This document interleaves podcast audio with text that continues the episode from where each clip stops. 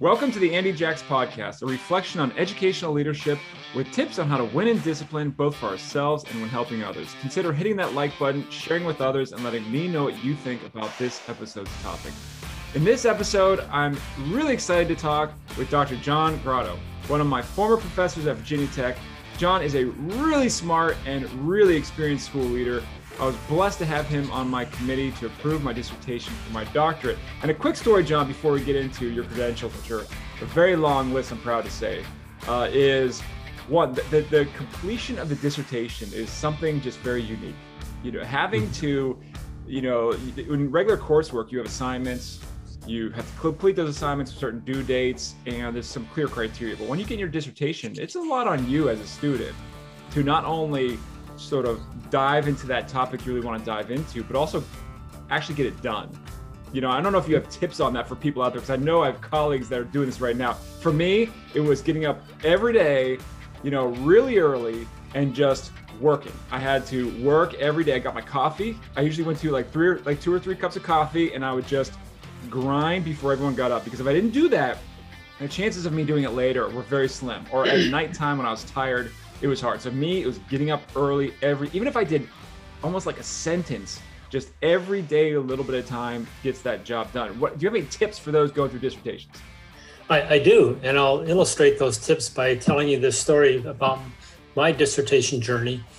And uh, the story is one day I was reading this like 75 page document, and I poked at my dissertation when I had time so I get about 20 pages into this 75 page document, and I realized that I had already read it before. And not only had I read it before, but I had highlighted uh, text, had written notes in the margin, but I didn't remember because I hadn't done it. I hadn't looked at it in, I don't know, two or three weeks. So that was when I made up my mind that I needed continuity of thought. And I started getting up at five o'clock in the morning, three days a week. I was a superintendent of schools at the time, had three children and a wife. And um, I had, had a very, very busy life, but I had to do this dissertation with no additional time. So I created time. That was when I started drinking coffee. And um, I would write from five to seven. Then my little girl, who was about three or four, would come sit on my lap and ask if she could help me. And she'd, I'd tell her to type an S, and she'd look and look and look, and finally find an S and hold down a whole row of S's and things that she was pretty funny. Anyway, so once she got up, I was done.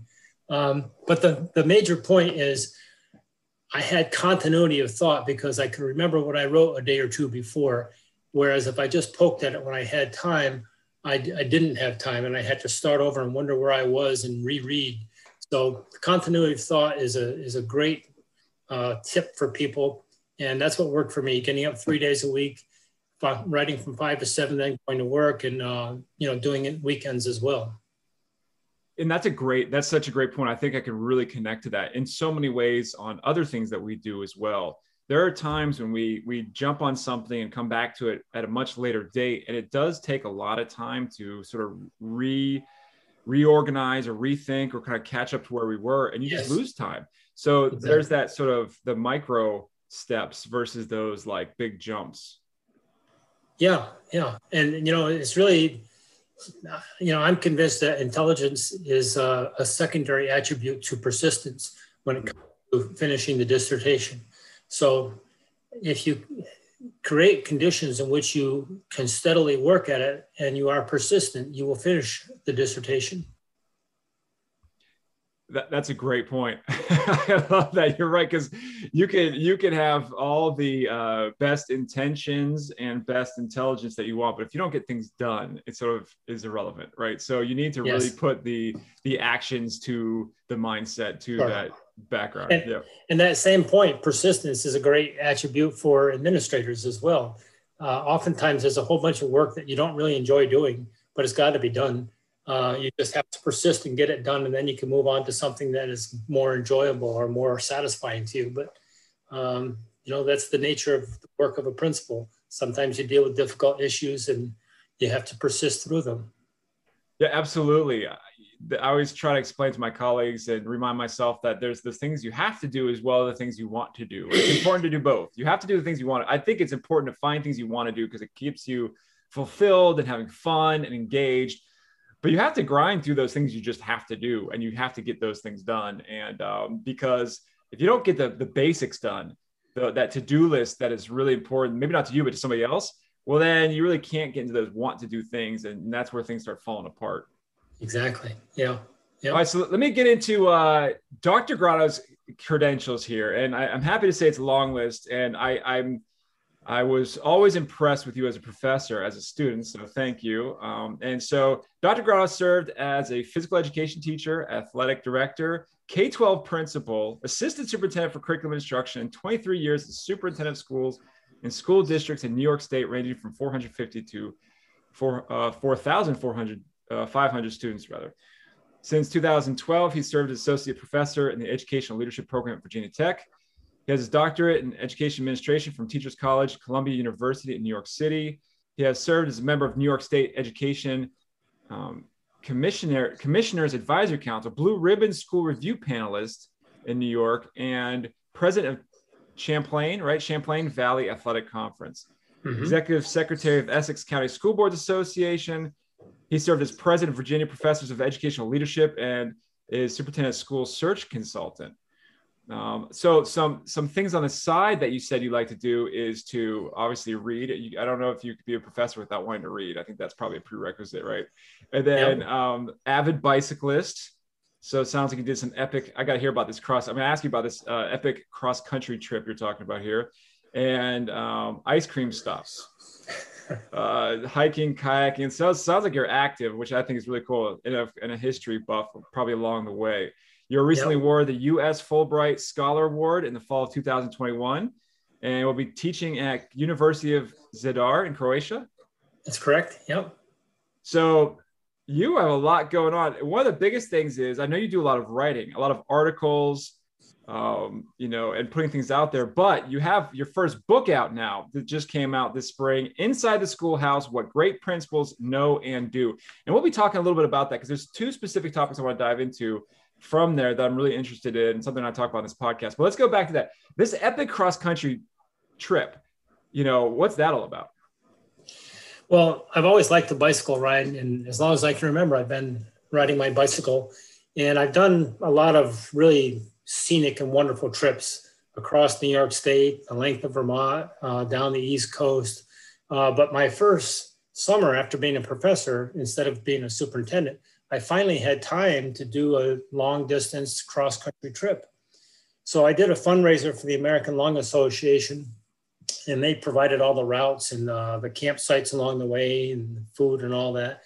And I bicycled with a group of about 15 people from Seattle to Washington, D.C. over the course of seven weeks. Uh, it was a great way to see the country.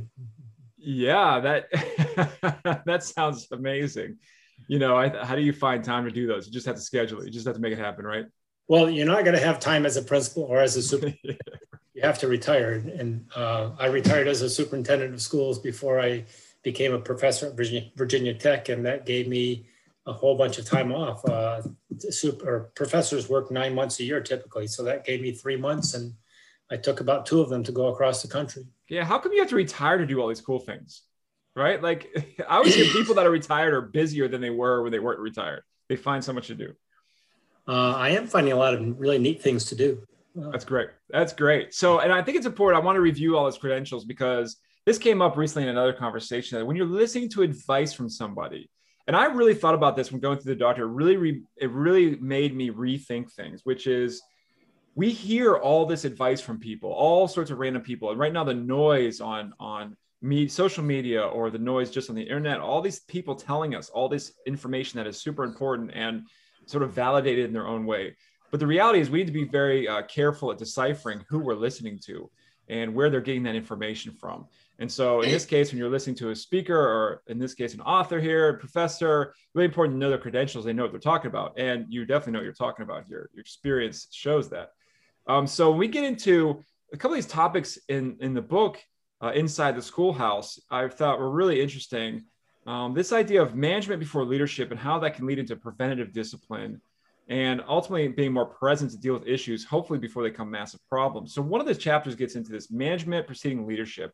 And you talk in here, you make you, you quote Maxwell, which I love Maxwell, which is make a point to continually search for a better way of doing things. And even when things are going well, to ensure that a better alternative has not been overlooked and to keep your creative talents in practice. What do you mean by this idea of management preceding leadership, especially when there's so much talk on leadership itself? Yeah. Well, let me back up and give you a kind of a philosophical base for that.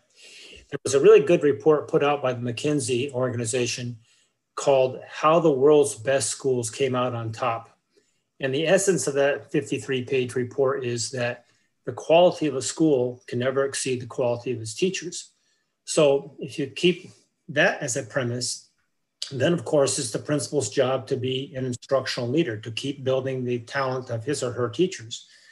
But I wrote that chapter, Management Precedes Leadership, because you can't be an instructional leader if you're spending all your time dealing with chaos and discipline issues and uh, management issues. So I believe as a fundamental, management needs to precede leadership. And I'll tell you a short story to illustrate that. And that is my first year or so as a principal, I'd spend my first two hours a day dealing with stupid bus discipline referrals because kids behave badly on the bus. And then I would deal later in the afternoon after lunch period with lunchroom referrals. And so I couldn't be an instructional leader because I was spending probably a third to a half of my day dealing with discipline issues. I finally got smarter and I um, met with the bus drivers. And I found that some of them had great relationships with students and they never had any discipline problems. I found that others didn't even know the names of their kids on the bus. and because, excuse me, because the um, kids on the bus didn't have a relationship with the bus driver, they felt free to goof around. So I spent some time working with the bus drivers, teaching, talking to them about how to develop relationships with kids, and the bus referrals dropped dramatically. And then I um, looked at some data and I found out which classes were causing the most problems in the lunchroom. And I was a kindergarten through 12th grade principal. And so I kept the fifth graders in from lunch one day and we practiced lunch line behavior the whole period, the whole lunch period. And I taught them how to uh, greet the lunch ladies courteously instead of rudely. And I asked them how many times we did that. And the answer was only once. They, they learned. And I asked teachers to stand outside their classes, their classrooms when um, classes changed, simply to be in the proximity of students. And because they were nearby students, a lot of nonsense in the halls stopped. So the point of all that is I no longer had to deal with as many discipline issues as I did previously, and therefore I could spend more time being an instructional leader. Those are well, three great examples of sort of tangible things that you did that others could definitely do. And there's so many times we, over, we overlook some basic things, like for instance, bus drivers you know, I always feel that every single staff member in your school is part of that school team. Cafeteria staff, kitchen staff, custodians, and anyone can play a part in building relationships with students. And you never know who that one person will be to make that relationship. I firmly believe that every single student needs at least one positive relationship with a staff member, not just their colleagues, their, their peers, but a staff member. And that bus driver example is really good. So when you're when you're talking about the instructional leadership versus you know, spending time with the basic sort of preventative disciplinary things, there's sort of the, this back and forth that I, I always feel like goes on with discipline, which is either, you know, you have less discipline problems if your instruction is really is really effective, which is true. But there's also an element of well, you can't really have effective instruction if you have disciplinary problems. Mm-hmm. So which is it? Like, what's the cart before the horse here? Because I feel like we always the pendulum swings back and forth on that.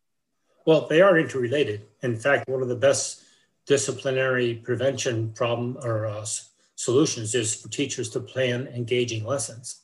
Uh, but that being said, uh, discipline or not discipline, but inappropriate behavior occurs in many situations, in many places throughout the school. So that's why I wrote a, a chapter on that too, preventing disciplinary issues, because if you can prevent disciplinary issues, again, the teachers can focus more time on instruction.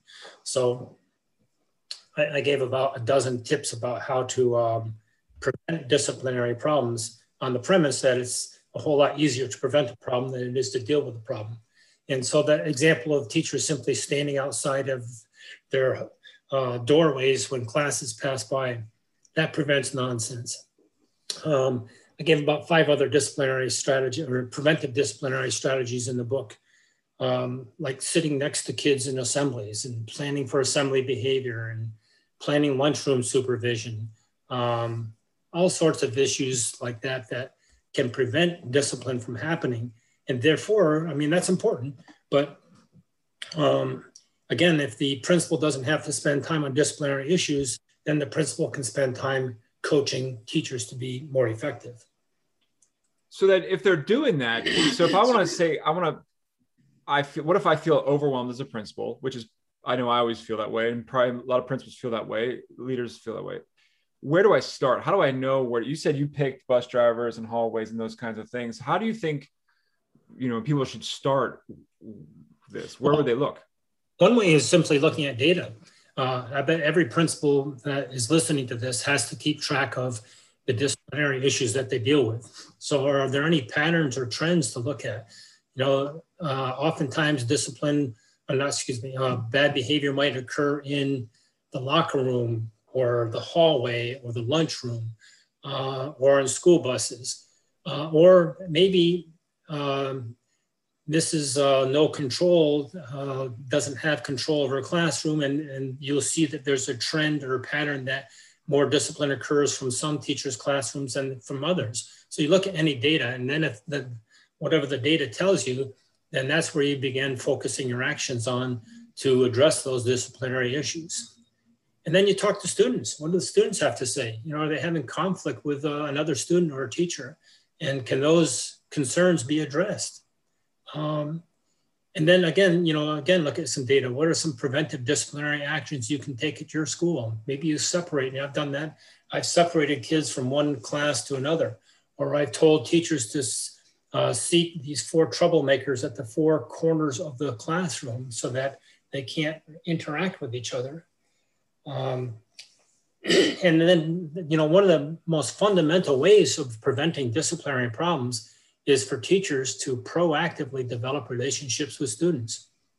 Um, students are far less likely to misbehave if they have respect and admiration for the teacher than if the teacher is aloof or uncaring with them.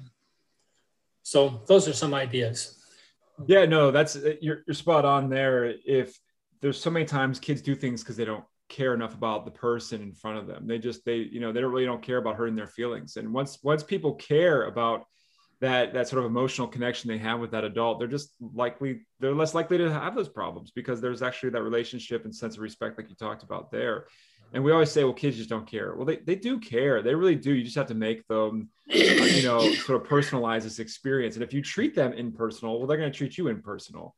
So yep. getting to know those students getting them to know you uh, sort of slowing down those lessons to really you know develop that piece there as opposed to just grinding through you know, if, if your lesson looks the same no matter who's in the room, well, then you're not personalizing it for those students then they're in that room.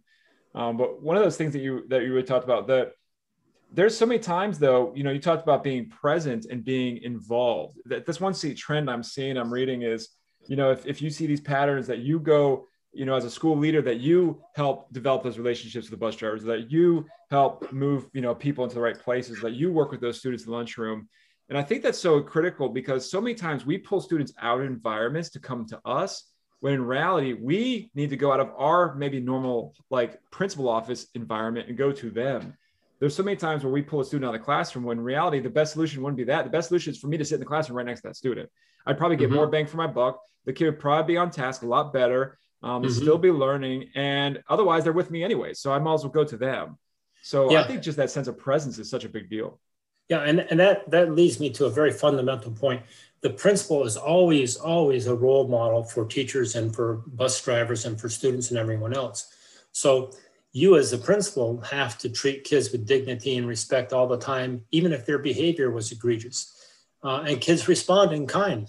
Uh, you know, kids who come to the principal's office are often agitated. They're upset that they did something wrong. They're upset that they got in conflict with a teacher or a classmate. And so you still have to treat them respectfully. Um, I teach people in my classes that treat kids as if they were your own. Uh, and if you do treat kids as if as if they were your own, and your kids often misbehave, mine did, mine did.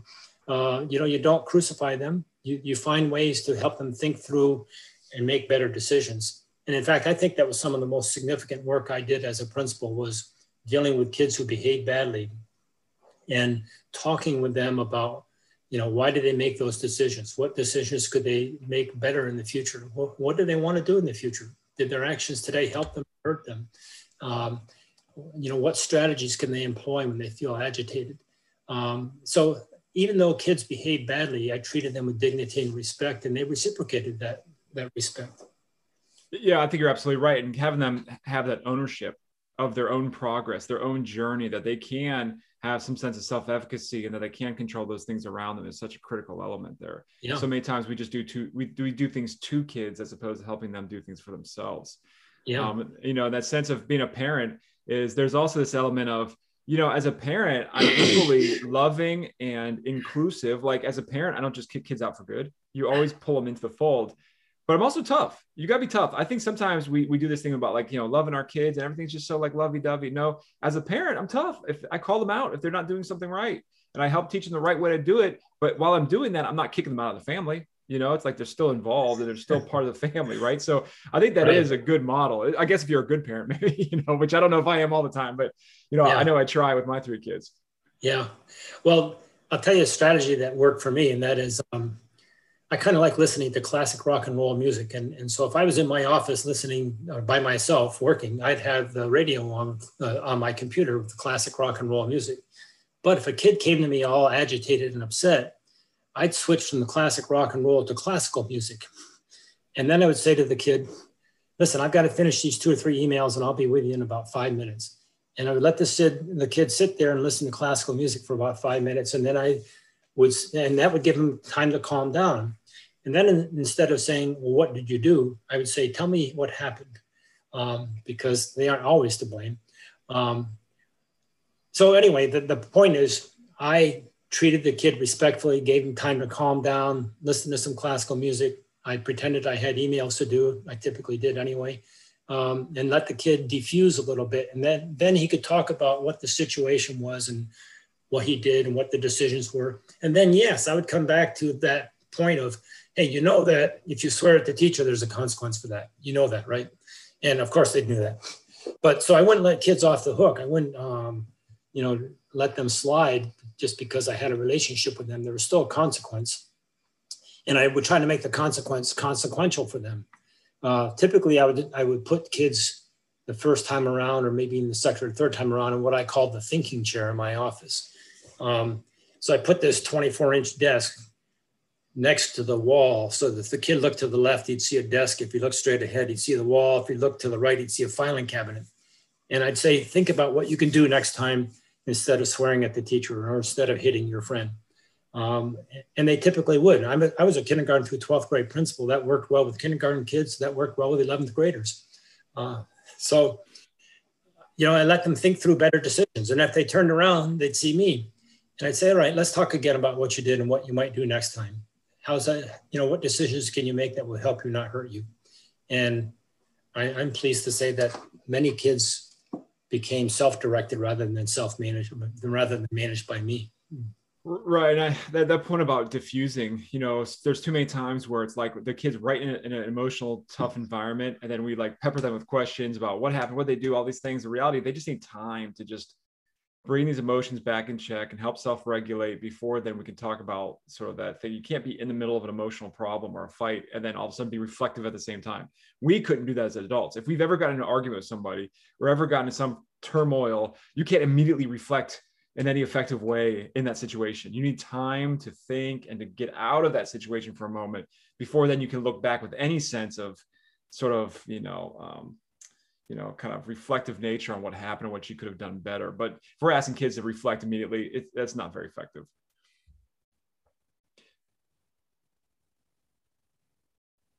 Uh, yeah, I want to expand upon that point a little bit. And that is um, some principals think that their job is to process kids.